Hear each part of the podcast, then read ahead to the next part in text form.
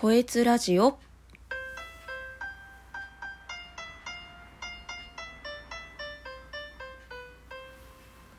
こんにちは、こえつです。2022年2月2日水曜日を迎えました。早いですね。もう2月ですね。えー皆様いかがお過ごしでしょうか？この番組は暮らしの中に役立つかもしれない情報を発信するという名目でやっている番組なんですが今回は、えー指紋認証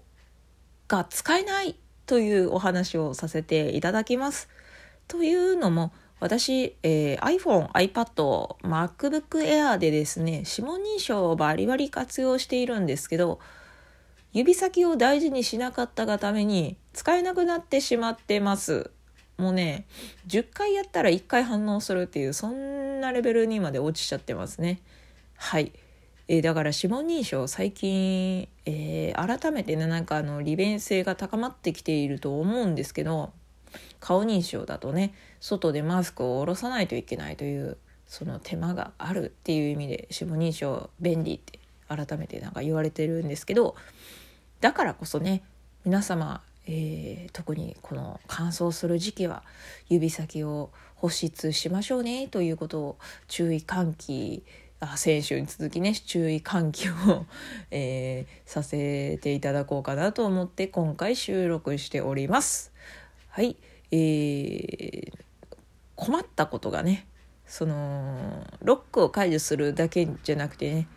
えー楽天銀行と楽天ペイもね指紋認証を使ってるんですけどあれ私銀行残高どれぐらいだったかなって見ようと思った時に全然反応しないとかねざらにあったんですよ。で楽天ペイもねレジ前でねあチャージチャージと思った時にチャージできないと思ってもう慌てましたね。そんなこともあったんですよ。だから指紋認証をバリバリ使ってるんだったらねなおのこと指先はやっぱりハンドクリームを使ってあの保湿をしっかりしないといけないなと思ってね。いや戒めとして今回このように収録しております。皆様どうですかね？さすがにそんなことないよという人は羨ましいんですけど。まあこればっかりはね指紋認証のデメリットではあるのでね。えーそれを理解しつつまあ自分のね指を守るという意識をしっかり持ってた方がいいのかなと思います。はい今回は、えー本当短いんですけど指紋認証ができないから指先は保湿しようというお話をさせていただきました。それでは、こえつでした。